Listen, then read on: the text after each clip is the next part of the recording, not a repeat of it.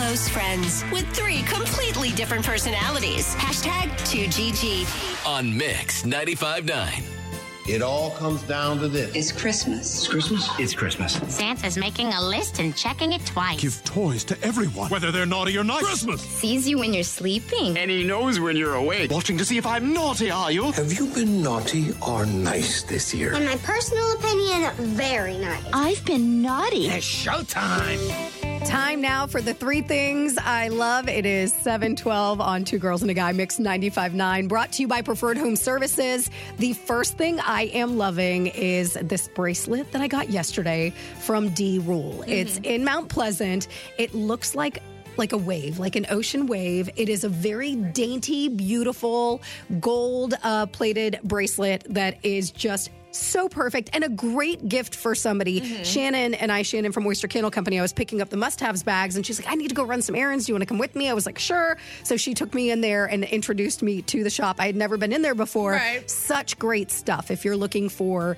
you know, really beautiful custom made jewelry, D Rule in Mount Pleasant. Nice. Second thing I am loving today Brad Paisley and his wife, Kimberly Williams Paisley.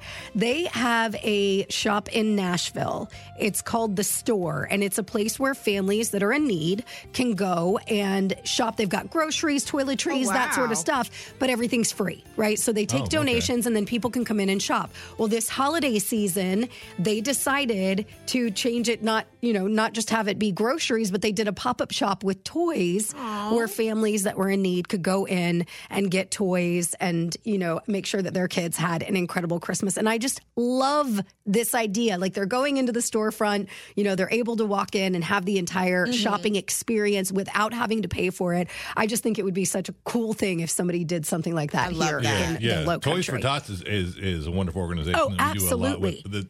The, that's just sort of bringing it and surprising them, having Yeah. that experience of actually going and shopping. Yes. That's cool. Love that I just think it is the greatest thing. And then the third thing I'm loving today, New Year's Eve, right around the corner. If you are trying to figure out what you want to do for New Year's Eve, Holy City Sinner Christian has posted the entire list of what is going on in the low country. There are bar crawls. You've got, you know, Bourbon and Bubbles that's hosting their big New Year's Eve bash. Charleston Grill is doing a jazz soiree. Hmm. Charleston Harbor, they've got their dinner cruise on the harbor. A lot of great things going on. Felix is doing their New Year's Eve at Felix, which is a midnight in Paris themed party with cocktails and hors d'oeuvres. Of course, you've got the Folly Beach uh, fireworks and flip flop drop that they do every year. But if you want to check out what is going on um, and want to start making your plans for New Year's, head to mix959.com.